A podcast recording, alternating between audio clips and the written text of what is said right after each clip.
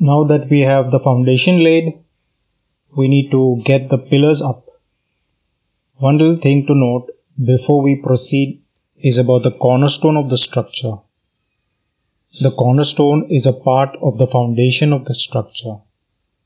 Why is the cornerstone of utmost importance? Because without a proper cornerstone, the structure could eventually collapse. God said, I lay in Zion for a foundation a stone, a tried stone, a precious cornerstone. He that believes shall not make haste. Okay, what are the pillars of this structure that God is the builder of?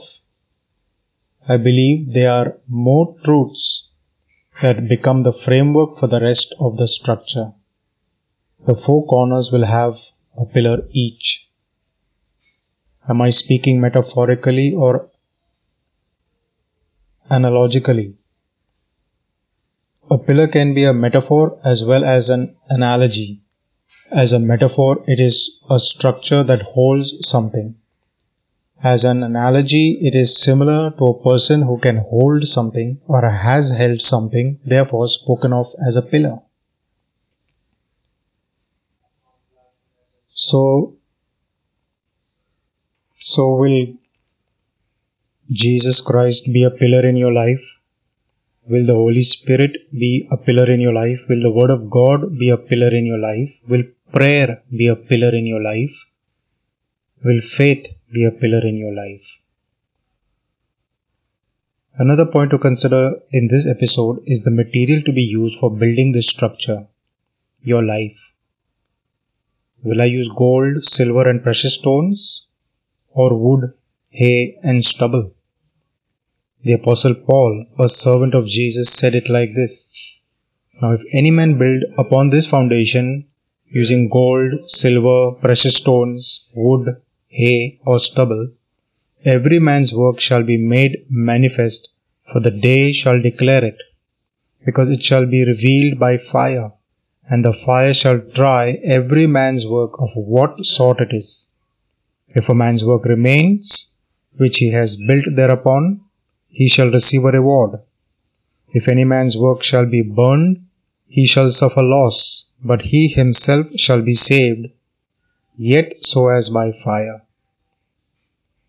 Gold is not only a precious metal, it is also enduring. It may tarnish over time, but it can be polished. Similarly, with silver, when it comes to building your life with gold, silver, and precious stones, it is being spoken of analogically. Just as gold is precious, so is faith. Another apostle has said, in the spiritual world, faith is much more precious than gold that perishes. Gold is purified by fire. So is one's faith.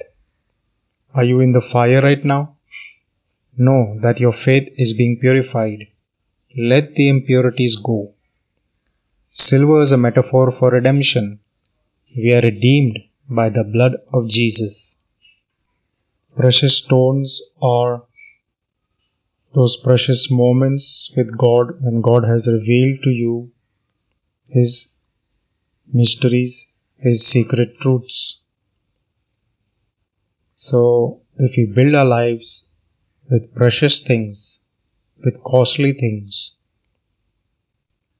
our structure will stand the test of time and eternity. Don't you want to look beautiful in the end?